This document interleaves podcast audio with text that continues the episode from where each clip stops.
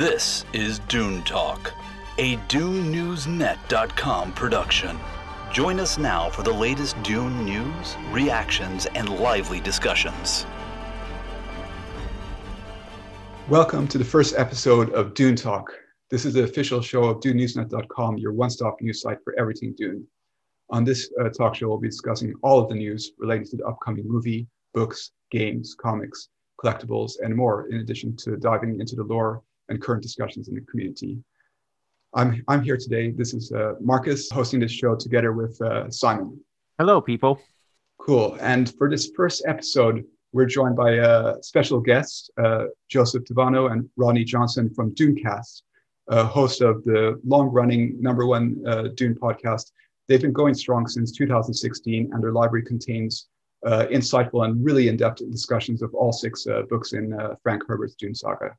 I'll let you guys introduce yourselves. Welcome to the show. Oh, thanks, Marcus. Uh, Simon, it's it's great to be here. Really, uh, really excited to help you guys kick off the show. Um, can't wait to uh, talk about all the news in the world of Dune. Yeah, thank you for having us, guys. Uh, it's nice. Like, when we first started, you know, we had the books, but now it's books, comics, games, movie. Yeah, we we predicted this for a while. We were saying, you know, Dune is going to blow up, and uh, can't wait to be along for the ride. And now here we are. You know, we're in it we're in the thick of it now, and it's uh, a lot of our our prescient dreams are becoming reality. yeah, it, we, we said it uh, before, but I think in the next uh, three months we're going to get more Dune than, than ever before. It's going to be uh, yeah, an amazing time. Yeah, we are because it's hitting my wallet hard. yeah, it's hitting the wall. It's gonna sound. It's gonna it's gonna hurt the purse a little bit before or anything else. But yeah, I mean, think about that. We're gonna have more Dune than ever in our in our in our lifetimes like coming out in a matter of months and it's it's insane. And then the whole world is going to know dune like they've never known it before too. And everything is going to change after that hopefully if, if, if things if all goes according to plan right? Um i always i always think of it before lord of the ring you know lord of the rings before the films and then lord of the rings after the films. It was never the same afterwards. And finally i'll get the respect that it deserves Hundred percent, hundred percent. Really excited for that. Awesome! Yeah, so much to be excited for. So let's let's get into the news uh, for for this week. So since this is the first show, we're going to go back a couple of weeks to some of the the recent uh, big announcements and uh, dive in, understand what's what's uh, going on. Dune movie news.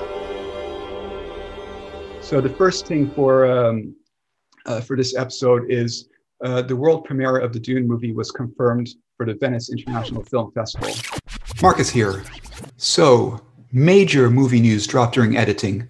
Dune's release date in the United States has been pushed back again, this time by three weeks, from October 1 to October 22. While it means some of us will have to wait a little bit longer to see the movie, this delay does make some sense. Dune is moving away from premiering one week after Venom and one week before No Time to Die. Now, in its late October slot, it will get more time to breathe on IMAX screens. Johnny has written an excellent analysis on DuneNewsNet.com, breaking down what the new date means for Dune in context of the fall release schedule. What about international territories? Before this latest delay, Dune was set for a mid September release date in some countries, including Latin America, many parts of Europe, Australia, and Russia. While it's reasonable to expect those premieres to also be moved back, Warner Brothers France themselves have announced that they will maintain their current September 15 release schedule. Other international premiere dates are still to be confirmed.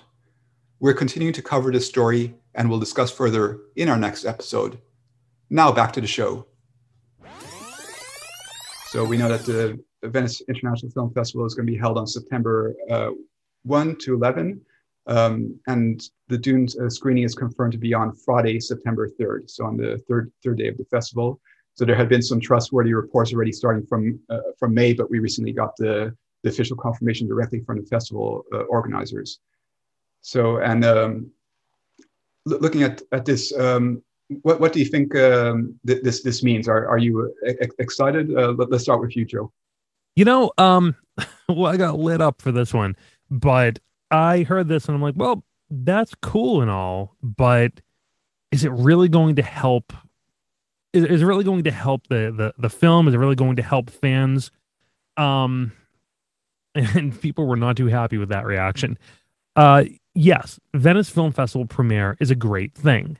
Um, in and of itself, it, it's really cool that it's going to be there. It's going to be shown to, um, you know, plenty of legitimate media, um, as well as uh, many people, um, you know, in the pop culture uh, reporting community as well, as well as you know, many people who get invites um, through press for their blogs as well, and it's going to be a great thing um, to have that out there. However, I really, really hope that this is not the beginning and the end of the marketing for uh, this film. I am so worried that they're not going to do an insanely massive push uh, for this film, and that that's my biggest concern. So yes, this is great um, that is premiering there, and you know we've heard that many uh, films distributed by Warner Brothers go on to win more awards, and they're considered, um, you know, for high Oscar nomination nominations. Also great. Doesn't translate to box office. Unfortunately, the only metric that is going to greenlight more Dune films. So, yes, I'm happy. It is a good thing, but I'm not sure. Uh, I'm I'm not going to be you know jumping up and down just because it's premiering in Venice. Um, I need I want I want more, and I want more f- very soon. Simon, do you, do you have any thoughts? I agree with the marketing. I think marketing is going to be super crucial. What I'm hoping is that this will start getting people's attention to it, especially people that are f- film fans. You know, because if you look at the cast and if, you know, it gets awards at a festival, then maybe that the critics will bleed that press into pop culture and there needs to be a big campaign at this point. Yeah. You know, it's full of amazing talent. It's a Denis Villeneuve movie, and I'll probably butcher his last name a hundred times on this podcast already. and you're right. Like Blade Runner 2049, I'm a diehard Blade Runner fan. I did not want that movie to exist. I saw that movie. I was like, well, okay, then I'm sold. But did it do well in the box office? No and sadly people didn't realize how great that movie was until it hit you know itunes or whatever mm-hmm. streaming service or even home release and that's what i'm afraid with dune but then we also have hbo max that hopefully people will hear about it and it's that whole entire catch 22 are we going to go are people going to be wanting to see it at home because they can or go out to the theaters it's very very tricky i'm excited Part of me wishes it was in Cannes, but I'm okay with Venice. Um, I just want the movie.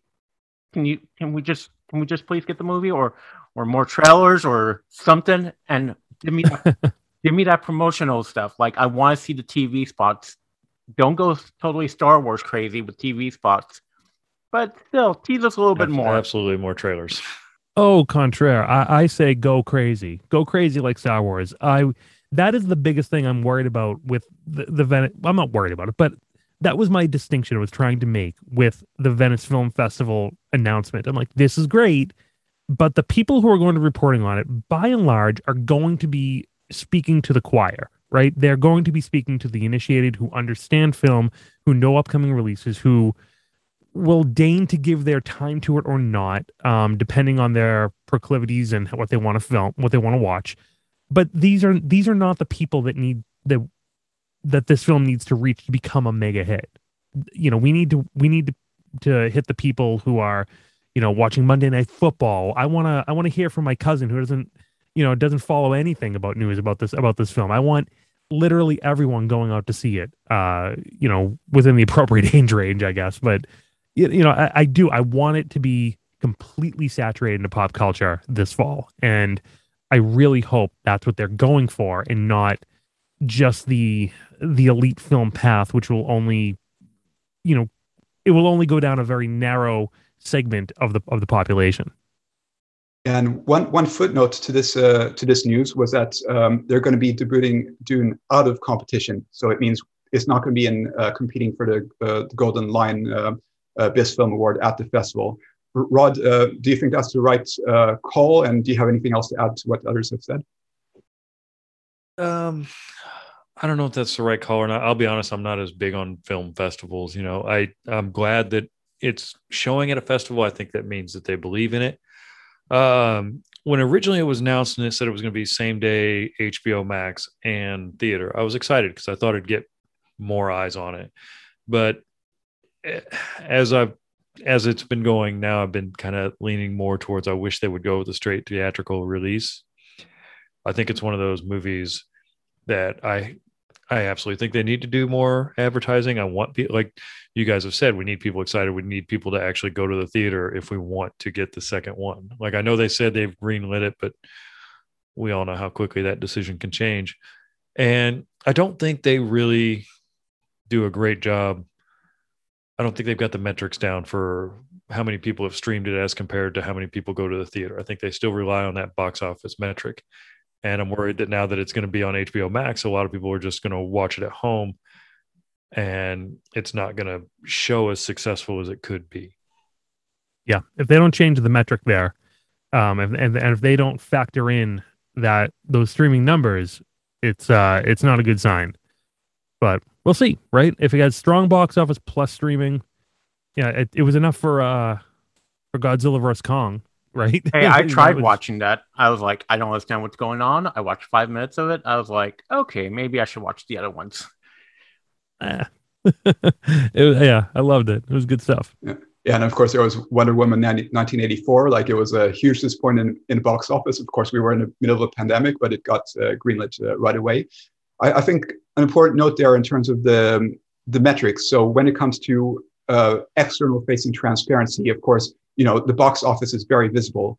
Uh, internally for these uh, for these companies, whether it's uh, Netflix or, or HBO Max, you know you, you better believe they, they have very clear view on exactly the metrics, the amount of uh, of um, of times that people are watching the show, what what, what it's driving for for their platform.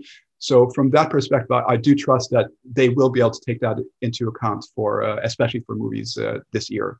And I think that that's uh, that's something that's that's only going to increase more and more as uh, as uh, streaming becomes a bigger part of the the movie landscape. Yeah, definitely. The the other thing that's uh, I'm excited about here is um, yeah, as, as mentioned, we're going to get um, th- this is going to get in front of all the big media outlets. Uh, I remember back in 2016 with uh, with Arrival, uh, that also had its uh, world premiere at, at Venice, and we basically had on the same day uh, the initial reviews from from the big media outlets like uh, Deadline, Hollywood Reporting. Of course, like it- it's not going like hugely in-depth reviews, but you got a good sense of like what the movie was about, what what the style. Uh, so I'm really excited to see those initial reviews and sort of get a feel for the for the buzz online from the industry and insiders. Yeah. And, and you know, Arrival's box office was not nothing to write home about. I mean, if if Dune makes Arrival numbers, it's a failure. Um, yeah, Arrival grossed uh 100 million in the United States and Canada, and 102 million in worldwide. Um, so a total of 203 million. Um, and production budget of only 47 million, which is wow, really cheap. You know, so you factor in 47 million, probably you know double that for marketing um and then you get you know you still get a hundred dollar a hundred million profit there so i mean the numbers worked out for that film those numbers are not going to work out for for dune Here's the other interesting part. So we get it October 1st here in the States. Um, Europe gets it earlier, like a couple weeks after this festival. I was thinking about that. Isn't it like around the 15 or something of September, I think? Yeah, yeah, it's going to release in in France, um, Belgium, and Luxembourg starting from September 15th, and then a bunch of other European countries, uh, South America, Australia, Russia, uh, in the next couple of days. So basically, two weeks before the US. yeah trying to create that rolling thunder um it's interesting i think they actually are depending more on the worldwide release than they are the us um based on the based on you know the hbo max situation as well as just the uh the illiteracy of you know towards towards dune itself they just don't understand the, the audience just doesn't know the film in the united states and i, I think they're hoping that the uh, the international audience will will be more uh, more accessible to it. So here's a question for you guys. What when you talk about Dune to non-Dune fans, what do they tell you? What's the first thing that comes to their mind? Well, if we're talking about like how do we introduce people, I always try and sell the book as, you know, written in the 60s, but I always try and stress the ecology part of it, which I think a lot of people enjoy knowing about, you know, like back in the 60s that so, there was some guy worried about the environment writing books about that. Um, and I also try and tell them, you know, like this isn't the classic 60s pulp novels. You know, this is very much you need to sit down, you need to read it. And I'm careful about who I recommend it to, to be honest with you. I don't just tell everybody, you need to read this. It's the best book ever. Cause there are some people I know this book's not for them. And I hope that they enjoy the movie. I mean, that's what people right now are like, oh, wasn't there like a really bad movie in the 80s about that? And it's like a really big book. I tried reading it, but I got really confused. Like, that's pretty common. And that's where they have to show the marketing and being like, this is a, anyone can approach this. Yeah. This is a whole new era of Dune, but still the same source material. Yeah, yeah. I mean, yeah. I have a buddy of mine I do a Star Wars podcast with, and um, I try and talk to him about Dune. And he's like, you know, he said I got through the first five minutes, and there's like a worm guy swimming in a tank, and then like there are, you know, there's there's I he's like there's there's there's needles, and then these crazy ladies with like, uh, he's like I don't know what was going on. I felt like I was on acid. So, and he just like checked out right there. That's it. He's like, you are, you know, that's your thing. so I don't. I hope that that's not where we're going with this. Uh, you know, but yeah, the this film needs boots on the ground and it needs to to get people bought in, and they need it fast.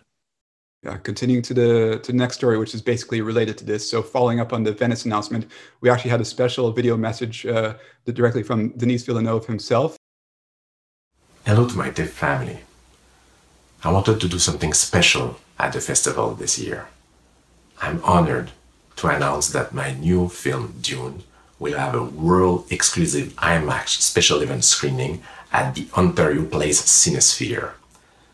This film is meant to be seen on the largest screen possible, so I'm deeply happy that TIFF will get to enjoy this ultimate viewing experience first. See you in September. Dune will have its exclusive IMAX premiere at the Toronto International Film Festival. So that's going to be basically starting towards towards the end of the, the previous festival, so September 9 to 18. And uh, that premiere will be in the Cinesphere Theatre at uh, Toronto, and there will be screenings in Montreal.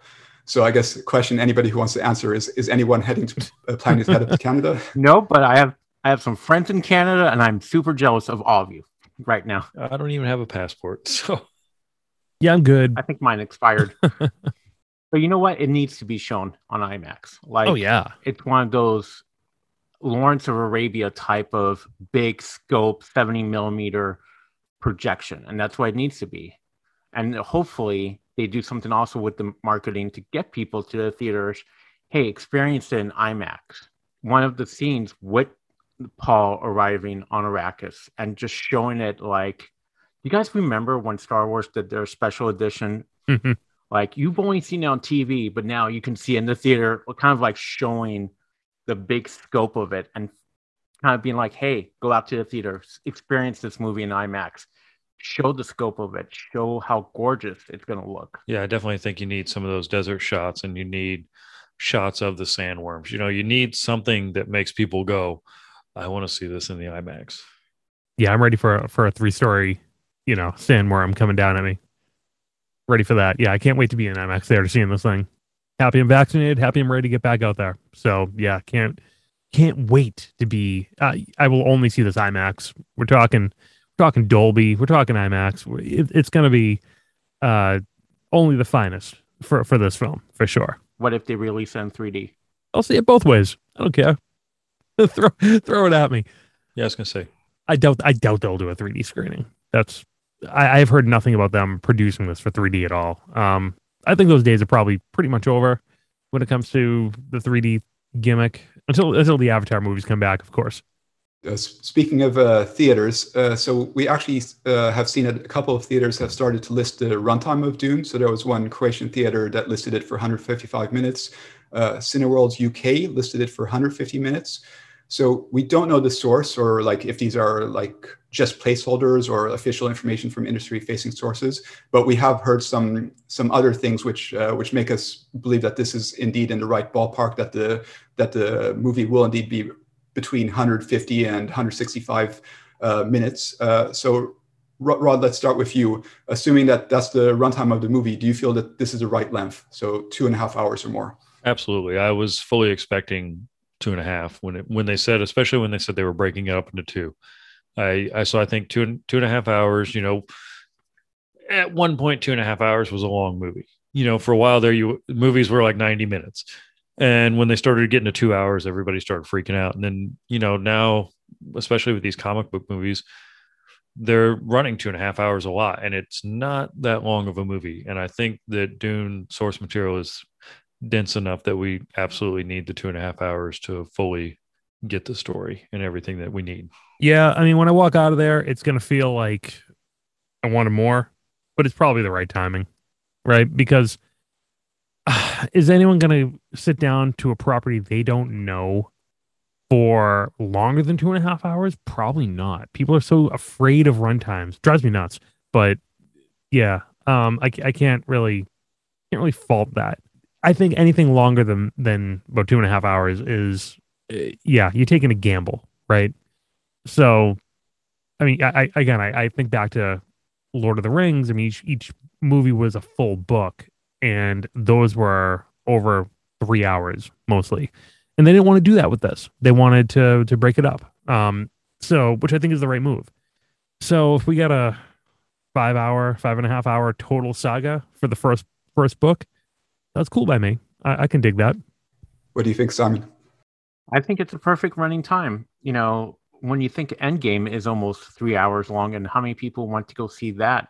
And I feel like people's attention span, if you give them the source material and they're enjoying their time, I don't think they'll be watching their phone and being like, "Oh God, I still have another hour of this. When is this over?" Especially with Dune, I hope no one thinks that.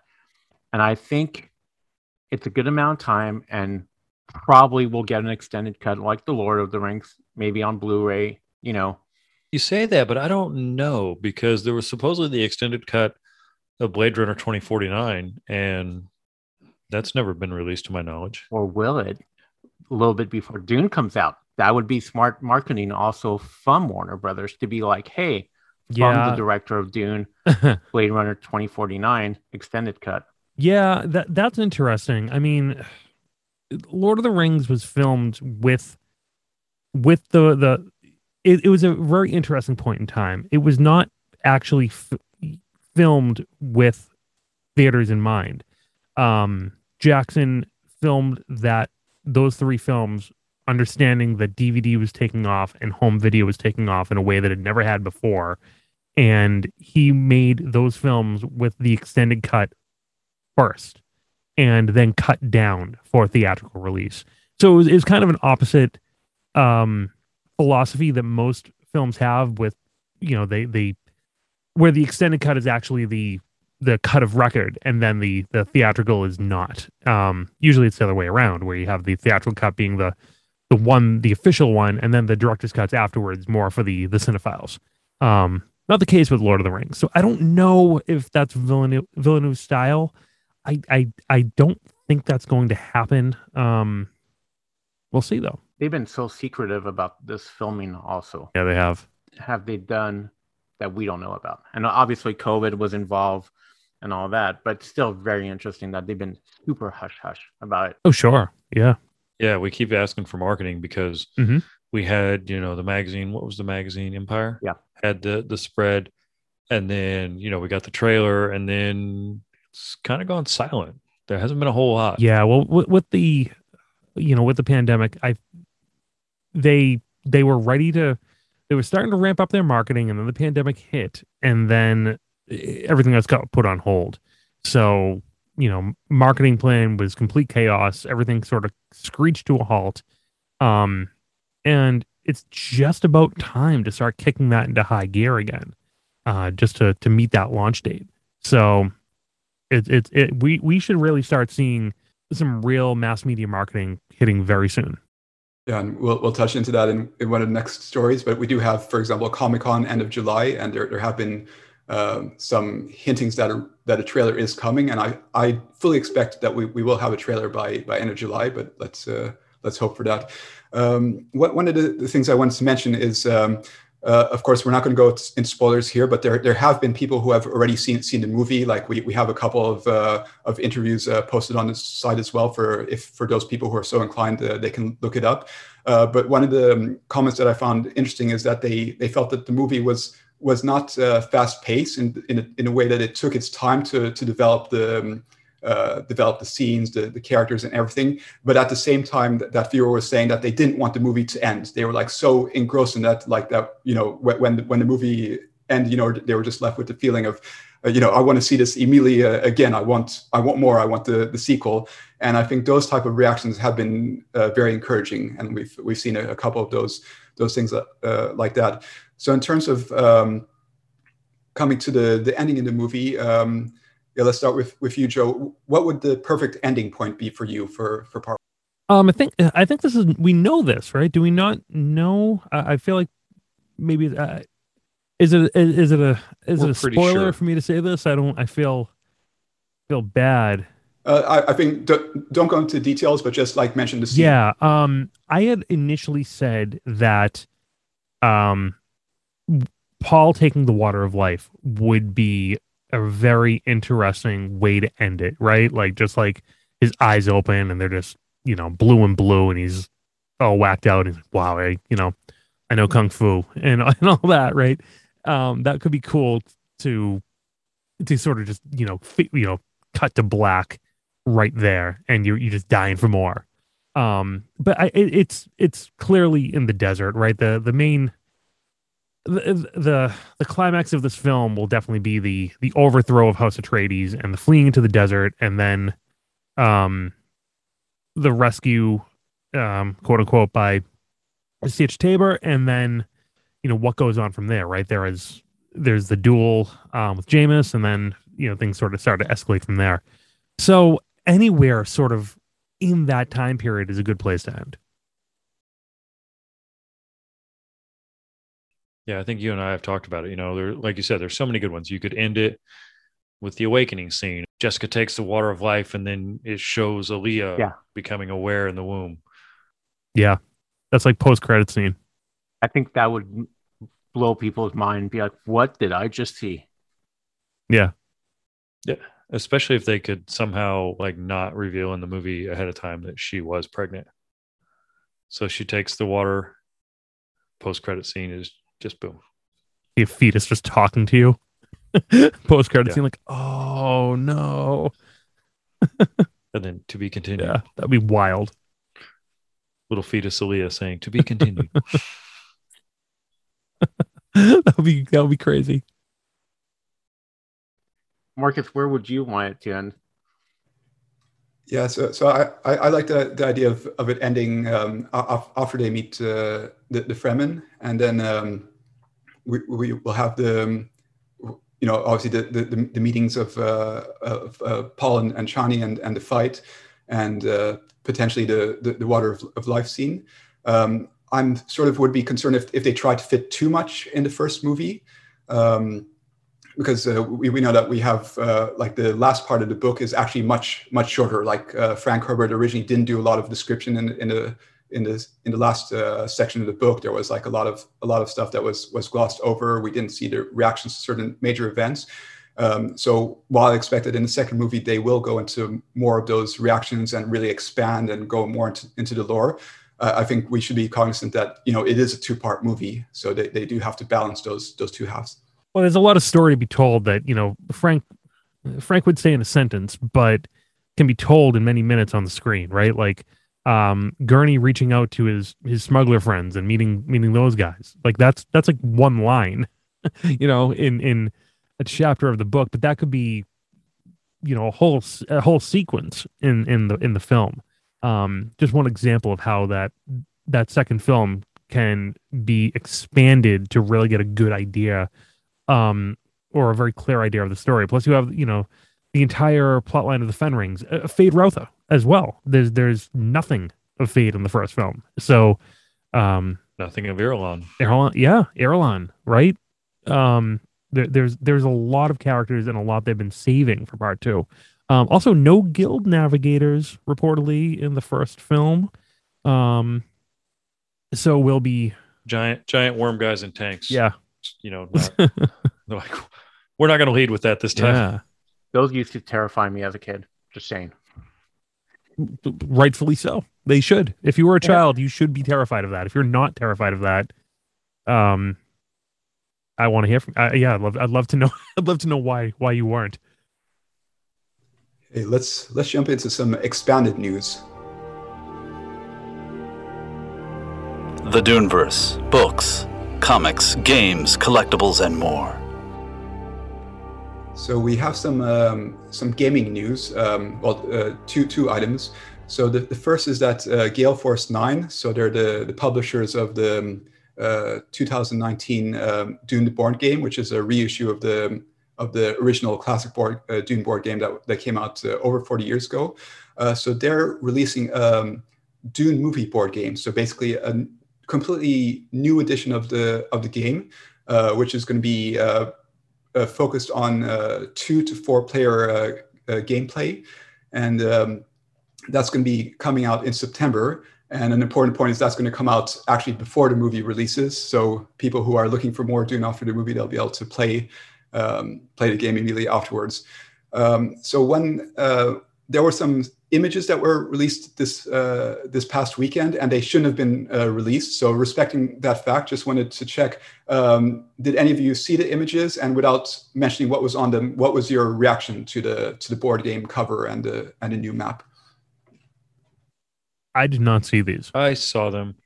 I did. And the whole, oh, they weren't supposed to be released. I'm like, oh, they weren't.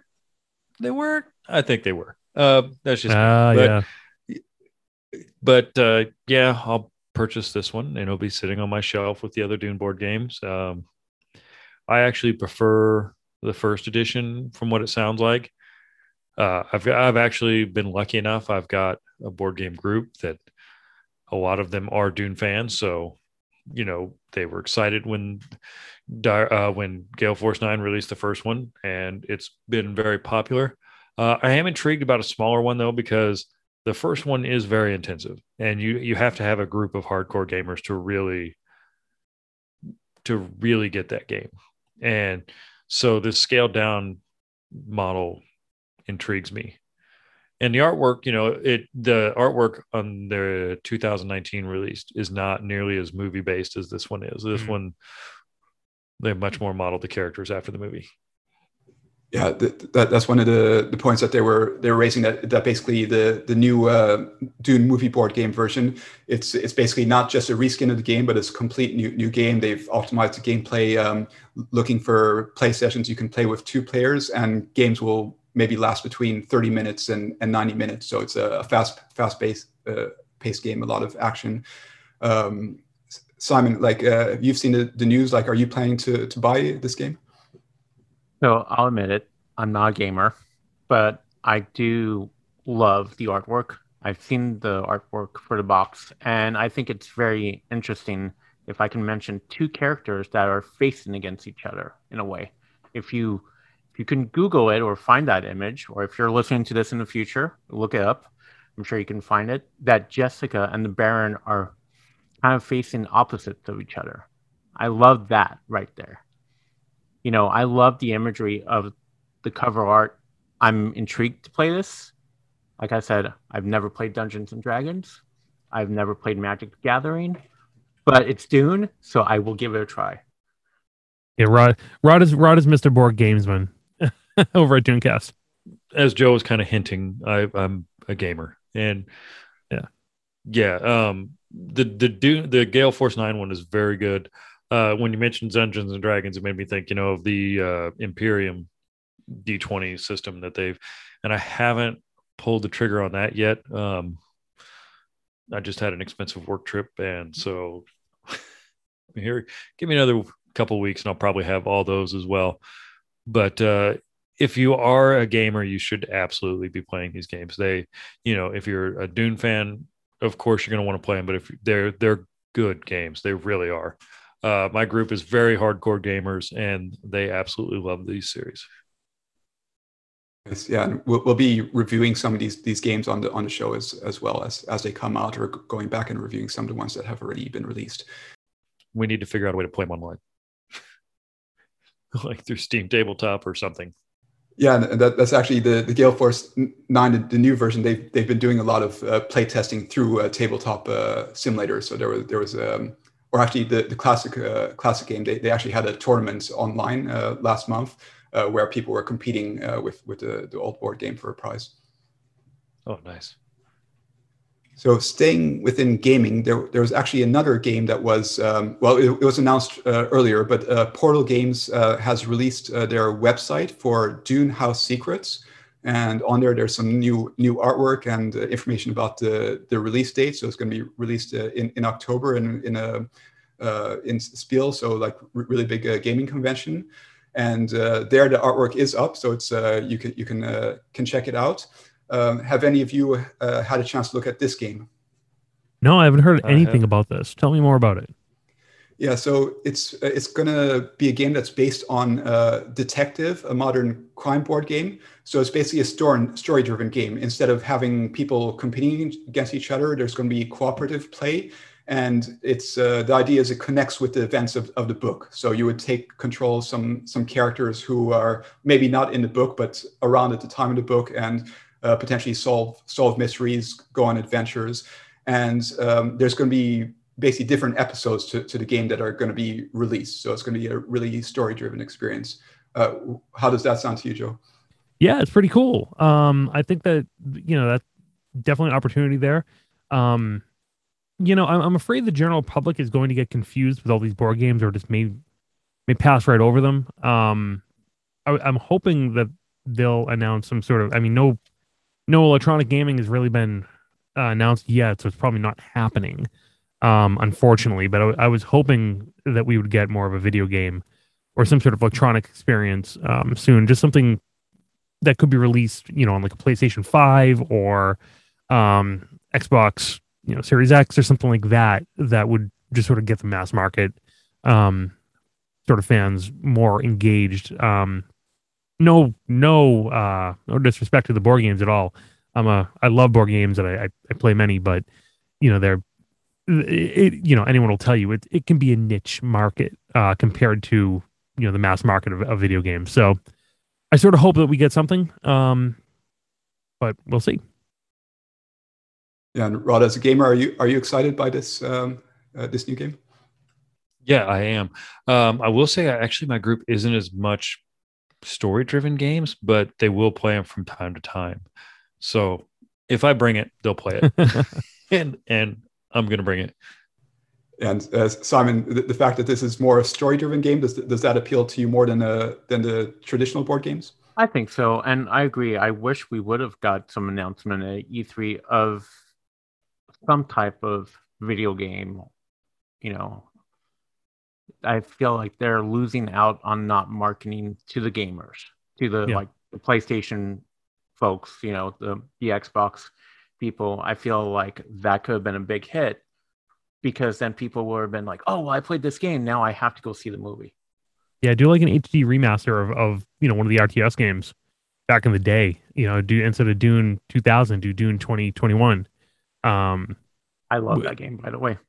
Everyone does, right? Like that would be a great one to to to redo and just you know bring you know give some some HD graphics, you know, a nice RTS game. It would, it would have been pretty cool. Um, hopefully there'll be an announcement, but honestly, at this at this stage of the game, it's probably a little late to hear about that.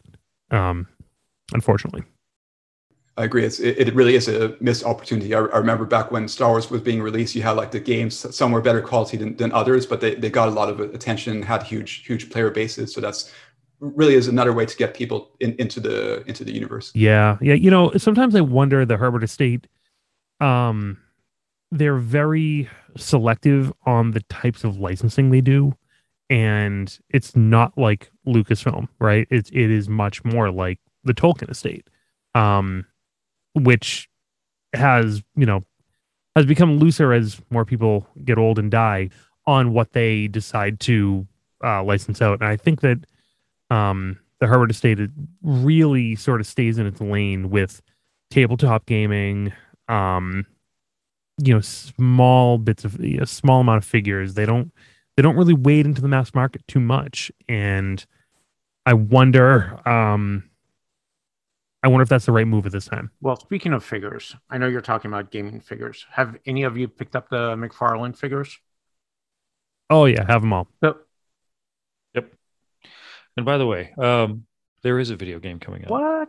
Oh, what? Yeah, I, I put it in the chat. I, you guys were talking like about a video game, and I'm like, I am positive that there's one coming out. So, uh, Funcom, yes, they've got a license. It's going to be an Oh. open world, and uh, but they did say it's a couple years away. I'm They've, a uh, moron. yeah, we we have heard it. I I talked to Funcom about this years ago.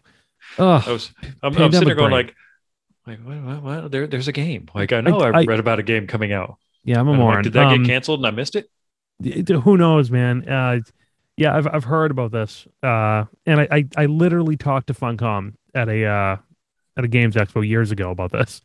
So we'll we'll see. It's been a while. Um, sometimes games are announced and they never happen. Um, Yeah. Haven't heard much since. I'll tell you that much. Have not heard much since then. Um, that Yeah. was years ago. Yeah, and I think they did say like we're a couple years out from doing this. Actually, last year last year there were some uh, job openings uh, which seem to be related to the game. So it seems like it's been in development for a while. It's still going to be in development for for another while. So yeah, as, as you're saying, it could be a couple of years away. yeah I have a love hate relationship when they do this because I feel like it's going to hurt the marketing for the game or the movie. And then people will be like, oh, yeah, I remember that. Great. But also, if you're spending the time in developing the game really well, then I'm okay with it. And Mm-hmm. I, I'm I'm with you. I'm hoping that they're developing the game well. But I'm not I, I as much of a board gamer as I am, I'm not a huge video gamer, but again, I will buy it. I will play.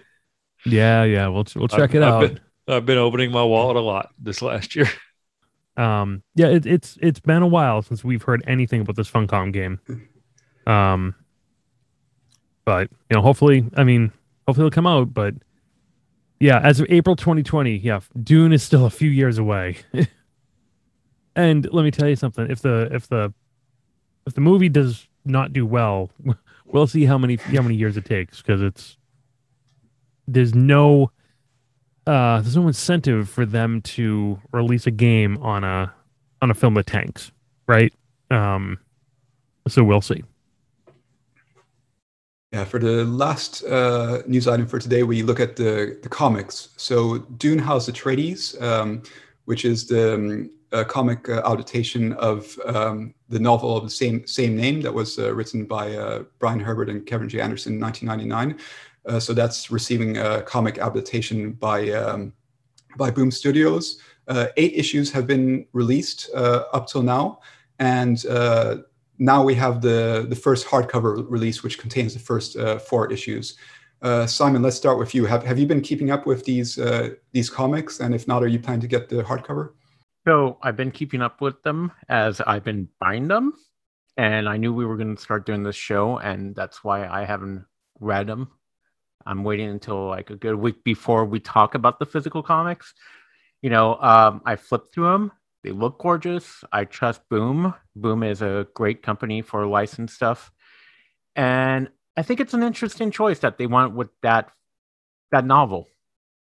You know, to introduce the non Dune people to House of Atreides. from our perspective it seems like an odd choice right um from brian herbert's perspective it does not uh because yeah because it's his prequel and he sort of i think from brian's perspective perspective he feels like that book is laying the stage for everything that comes after um Right. whether or not that's the case, um, uh, I think there's a there's an argument to be made there. With people need, I don't think you need to start at House Atreides, um, but I've been reading it. It's it's really good. It's it's really good. I, I like it a lot. Um, really been enjoying the artwork. Really been enjoying the the pacing of it. It's been it's been really enjoyable read. Had you read the the book before? No, I've been saving it for Dunecast. Nice. Yeah, So I, I almost feel spoiled for the for the podcast because of our, now I have this this amazing adaptation I've been I've been digging through. But hey, that's all right though. Yeah, we, we've heard a lot of people praising the the pacing of the of the comic that it's it's it's well well scripted and even better paced than the than the book. Um, My three year old daughter is really into the um the Dune graphic novel these days. It's been sitting on my bedside table and she just flips through it. I'm like, this isn't really a, a book for three year olds, but hey, I'll read you a few select pages. So you know what's interesting about that book? Sorry to go off topic, but so I have a coworker who loves reading. She's a diehard reader. She's like, Yeah. I really want to get into Dune, but it scares me. You know, the typical stuff that you always hear, right? She bought the graphic novel for I think her son is 14 or 15 for the holidays, and apparently he loved it. And he's super excited about the movie. So there, that's great marketing, release, you know, stuff like that. And yeah, that's a great plan. It's a great strategy to do that, and I, I I'm glad that people are, are getting into it through the graphic novel because it really is fantastic. That's a beautiful looking book. Yes, it is. Great artwork. Sitting on my shelf. Yeah, and going back to the House of Atreides series, of course, it, the, the title of the book is House of Atreides, and that's the, the focus. But you, of course, get to uh, um, meet uh, Baron Harkonnen, like uh, go into the history of uh, Harkonnen, and you understand how the Emperor came to power. So it's uh, it's, it's definitely like introducing the, the wider wider setting, basically thir 35 years uh, before the story of the movie is, is going to be set. Uh, Rod, have, have you been keeping up with these comics? I have not. I've got them all sitting at my local comic store. I know they're sitting at my local comic store, and with COVID and my weird work schedule, like I just haven't been able to get in there. Like I called them one time and I'm like, I swear I'm gonna pick these up. And they're like, Well, you've already paid for them. You know, we've charged your card, so come get come get them whenever you can. So um, I'm trying, but like I'm hoping now that they start going back to their normal hours because it was one of those we're open for like two hours on a Wednesday when I'm at work, and it's like this doesn't help me. Yeah, that's why I'm a digital boy when it comes to when it comes to uh I do like a I Comics. do like a physical copy. Like I have physical yeah physical copies of all the Dune books as well as audio. Like some of them I haven't actually read, I've listened to, but I still have a physical copy on my shelf. I live in a condo, man. I just don't have the space anymore. I, I had to I had to switch to digital. I'm a I'm a digital boy all the way these days. Unfortunately, still love my physical copies, but yeah, not for the comics. I'm about 50 50 on when it comes to comics. So it sounds like I do need to read these though. Like try and make time to get to the store and pick them up, or send somebody to pick up my comics for me. Yeah, man, Just do they're great. You got to you got to get over there. DoorDash delivers comics. They'll deliver anything if you pay them enough. Probably so. That's why we should start a DoorDash for comics and action figures. Saying. Comic Dash. Oh my! If I could find someone to go out there and find action figures for me at the stores, that actually would be a very interesting proposition. Patent pending, patent pending, patent pending. Uh, no one's still that. Um, I, I could I could deal with that. I, I I would like that. Yeah, like an like an like a DoorDash for action figures. Wow, Simon, you're a genius. I try. I try. Cool. That's that's it for for news for for this this time. But as as we know, there's going to be a lot of stuff coming in in the next few weeks over the summer. So we're going to have lots to cover in the upcoming shows. Uh, but for now, it's time for the Landsraad. So that's our uh, our discussion topic to to end this show. The Landsraad High Council is now in session. So to start out, one of the the things we were talking about earlier is, is how how new fans are going to perceive the movie. We're talking about maybe people who haven't haven't read the book. You know, they're, they're learning about the, the movie. They're learning about uh, you know it's going to be starring Timothée Chal- Chalamet. It's going to be starring Zend- Zendaya. Uh, they're they're seeing. Uh, at least from last year, the marketing that, that we did get at, at that point. But basically, these are people who are coming in fresh and experiencing this uh, first time. So I think uh, Rod, you, you had touched on that um, that earlier. So how do you talk to these these people who are maybe just learning about the Dune movie that's coming out? you know, I like I said earlier, I try and stress with them, you know, like this isn't just a sit down, blow through the book, you know, take your time, read it. And I always tell them, you know, like, hey, if you have any questions, like reach out to me. Um, and because I'm happy to talk Dune with anybody, especially a new fan. It's just fun when when they talk about what a great person Paul is. And I'm like, yeah, you wait. yeah, yeah, great. I know. Every, we every all Dune fans prepare. Everyone's gonna get a lot of Chalamet uh, worship out there. There's gonna be a lot of Paul is the greatest. He's so cool. He's another Luke Skywalker. It's, it's half the first film. Um, everyone's gonna really be in hero worship um, of of of Paul Atreides. So that's gonna be real fun in a couple of years if they make more movies. Well, without going into spoiler territory, all I'm going to say is God Emperor. I can't wait to see people's reactions for that one. If they ever make that into a show or a movie. Oh my gosh, that'd be so amazing. Um, you know, I to Rod's point, I think the best thing we can do when this movie comes out is just sit back a little bit and you know, like like you said, like yeah, I've read a lot of Dune. I know a lot of Dune. If you have any questions, let me know. But once it's out there, it's not. You know, I, I don't, I don't want to don't, don't be the smartest guy in the room. Don't be. Yeah, you're right. It's. I don't want to say it like this. I don't mean it like this, but it's not ours anymore. Once it's out there, it's not just for the people who have read the books anymore. It's for everybody when a film is out there. It's for the mass market, and when everyone is when everyone is available to see it, if they choose to see it, then they have as much right to talk about it and love it as we do. And um, yeah, don't be the smartest guy in the room. Don't try and spoil things, let's say, or don't try and, um, you know, yeah, stifle any sort of enthusiasm they have just because they don't know uh, what happens next, right? Let's just let's make it inviting. Let's let's let people have fun with it at their own pace because we were all we were all halfway through book one at one time.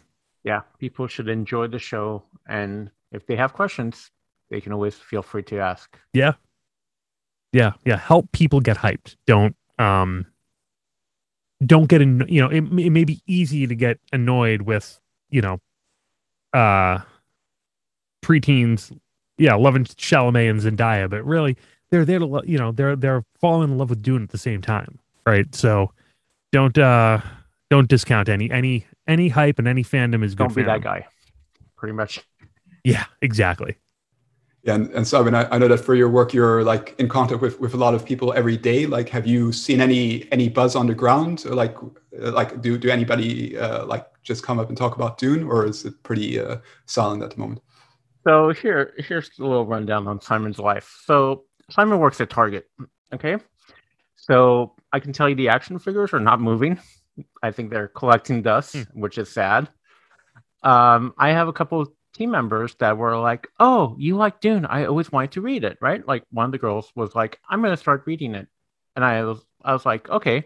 She's like, "Okay, it's I'm going to listen to the audiobook." I'm like, "Okay, cool, no problem." Right? By the way, the audiobook, if you're interested in listening to it, is one of the best audiobooks ever produced. Yes, it is. So she's like, "So I started it, and there's like a Kwisatz Haderach, and then there's this box, and." Pretty much what we said earlier I think people are getting interested. It has an amazing cast, but I think people are still kind of on the edge of it. People are like, "Oh, it's like a wannabe Star Wars," uh, and that's when you got to be like, "I'm not going to be that guy." Yep. I'm not going to be that because guy. I think we've all seen Star Wars have their schisms in fandom. Let's not do that. yeah, we have we have a moment here to not let that happen, and it's important to not let that happen. Yeah, let's all join and celebrate this accomplishment in filmmaking. That's right. So I think the hype is not there yet. I know that I so I run self checkout at night, and a couple weeks ago I had someone buy an action figure. I was like, "Oh, sweet, he's buying an action figure. I'm gonna talk to this guy, right?" I'm like, "Oh, hey, man, have you read Dune? Are you excited about the movie?" I don't know. My girlfriend really likes it, so I'm just gonna get her this figure. I'm like, yeah, cool. Well, you should check it out. It's really good. And I was like, all right, back to just watching people pay for stuff now. Yeah, the the action figure rollout was was a real shame because they were they were rolled out right at the perfect time for the original release, and they couldn't uh, they couldn't be held back because where are they going to go? They need to be put on shelves just because that's the that's the business.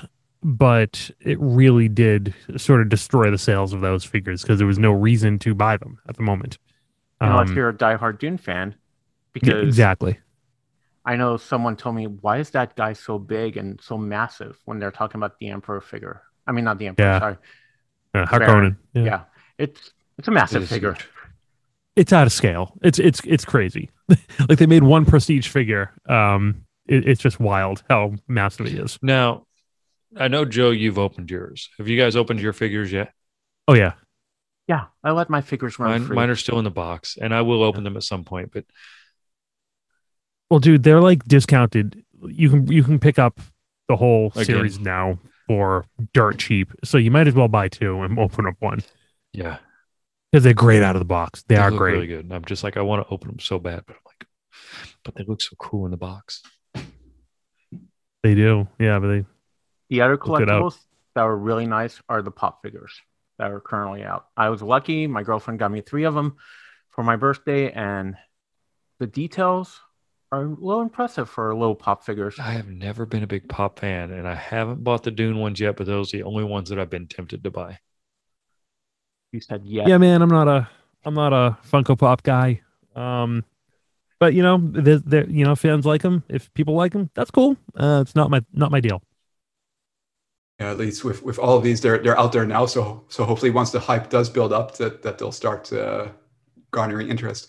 Yeah, I think we, we've we've all touched on that, like on the, the idea of the marketing, but uh, because we, we launched the, the site like when the first trailer was released, and like you know the, the hype was was miles high. You know, like everybody was uh, was talking about it. Like you know, like it, was it was everywhere. Uh, and you know, it was really, really surprising that just like one one month uh, later, like basically as soon as the delay was announced, it was like that hype completely dissipated. Like, and nobody was uh, was talking about it anymore for uh, for yeah a good period of months. And I think only now that they're starting to build build up again. But I think we we really need to get that um, that push going uh, over the summer. Um, but yeah, like like thinking about this, I'm just excited by the fact that what, once that marketing d- does does start up and like once people are actually seeing out the movie as, as you're saying we're going to get all these new people who are experiencing this, this it's the first time and like that brings me back uh, I, I mentioned that when when i was uh, uh, joe and rod when i was on the Dunecast some, some time ago about how i i first got into, into dune you know i was in the in the school library and you know i was i had finished uh, lord of the rings and some other stuff and then i was looking for something uh, else to read and like i you know, I was just uh, saw Dune on the shelf and was was blown away. You know, I just just wanted to read through quickly to Dune Messiah and Children of uh, Children of Dune, and you know, just had like such such an uh, an impact. I think it was a very different type of story than, that I had read read before, like going beyond the simple like good versus evil, but like a really like complex uh, dynamics.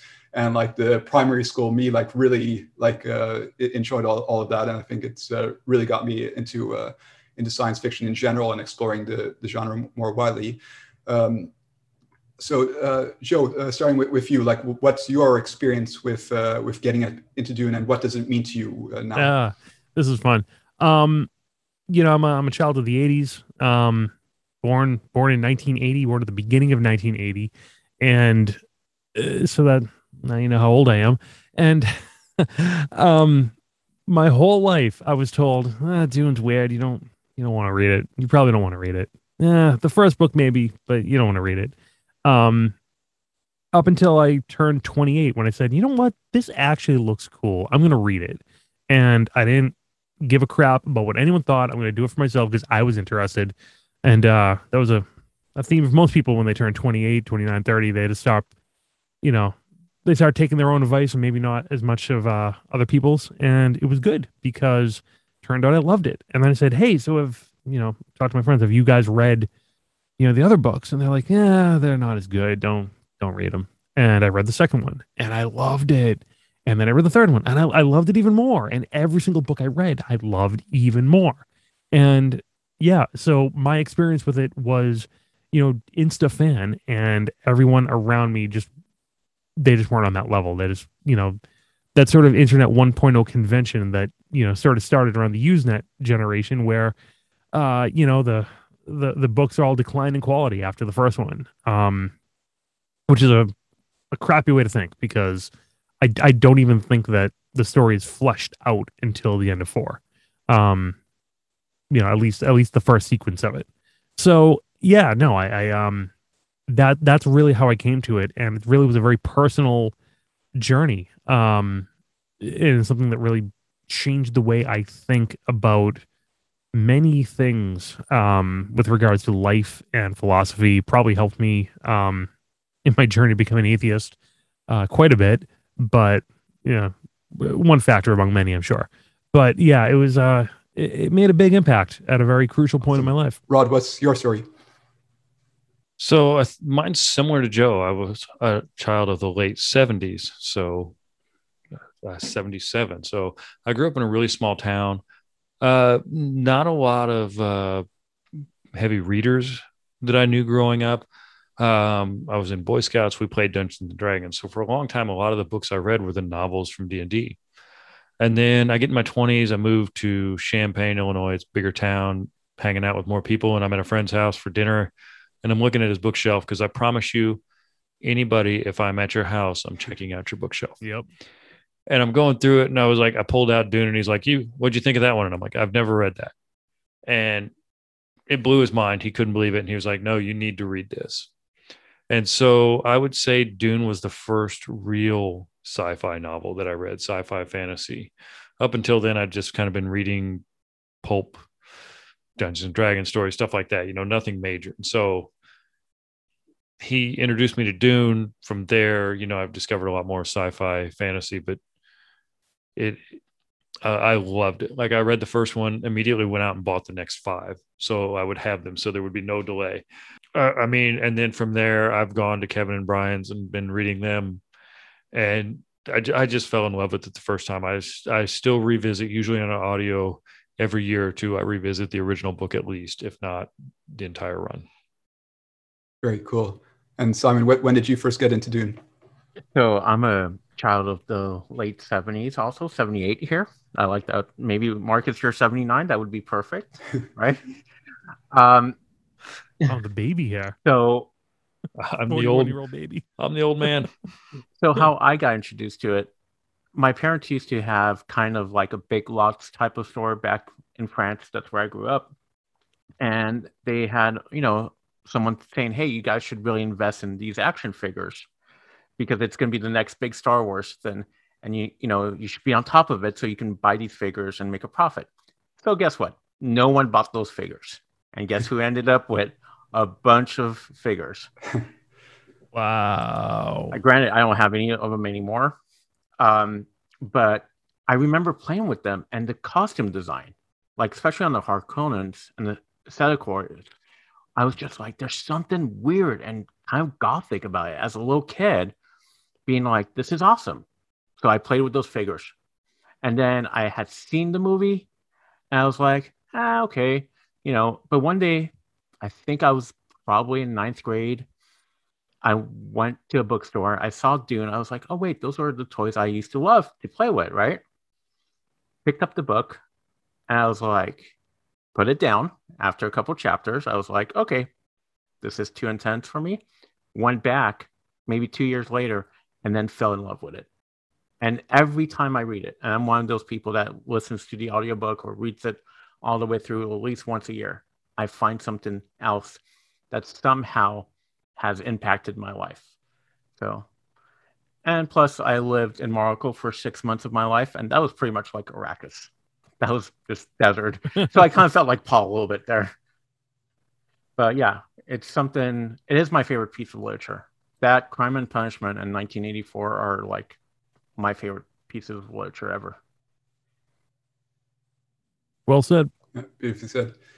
Awesome. So um, yeah, I think we're we're about ready to to wrap up this first episode. Um, uh, Joe, Rod, do you guys have any final thoughts before we uh, we wrap up? Um, hmm, final final thoughts. Dune is awesome. Um, yeah. Uh, you know what? What more can we say? We we love this world and we love the uh the literature and everything about it. So, yeah, hopefully, hopefully, you know, all the listeners of uh, you know, this the show are going to come along for the ride. Um, can't wait to, you know, hear from all of you. And uh, yeah, if you like what you heard, maybe check out Dunecast too. Awesome. You know, thanks for having us on here. I, I Joe and I have talked about it. One of the things I love is like the Dune fan community is very welcoming to each other. You know, we don't have I feel like everybody's excited for what's coming. So, like Joe was alluding to earlier, when we get new fans, and you know, if they're not interested in the book, that's fine. Just be happy that other people like what you like on some level, and let them enjoy it and talk with them about it. It'll be fun. Yeah. Thanks for having us on, guys. Awesome. Yeah. So as mentioned, this is just just the beginning. Uh, so we're going to be uh, continuing to record, bringing you more more news, more in-depth discussions, and uh, yeah, just uh, keep an eye out. So a lot more coming soon, and of course, uh, check out uh, Dune Newsnet for all the latest news. Joseph, where can they find you? Well, um, you can find me at uh, dunecast.com, um, which is hosted on uh, retrozap.com, which is a site I run um, that does pop, pop culture news analysis, has a massive podcast network, um, big community. It's a really good time. So check me out over there. Rodney, where can they find you? Uh, I guess pretty much only at uh, Bald Headed Rod on Twitter. Uh, not as active on there as I should be, but uh, you want to talk some Dune? Holler at me. Always happy to talk to. Simon. Um, pretty much all the socials, but Instagram's my jam. Uh, it's s Dowdy, so my last name S D A O U D I. And uh, this is uh, Marcus. So uh, right now the best place is uh, on dunenewsnet.com, and you can follow us at dunenewsnet on Twitter and uh, Instagram. And I'll eventually probably set, set up my own socials as well. So thanks everybody for listening to this first episode of Dune Talk, and looking forward to continue the journey with with all of you as the movie approaches. We hope you've enjoyed Dune Talk. Remember to like subscribe, and turn on notifications so you know when the next episode drops. Stay tuned to DuneNewsNet.com and add us to your social feeds. Be the first to hear breaking news and reviews.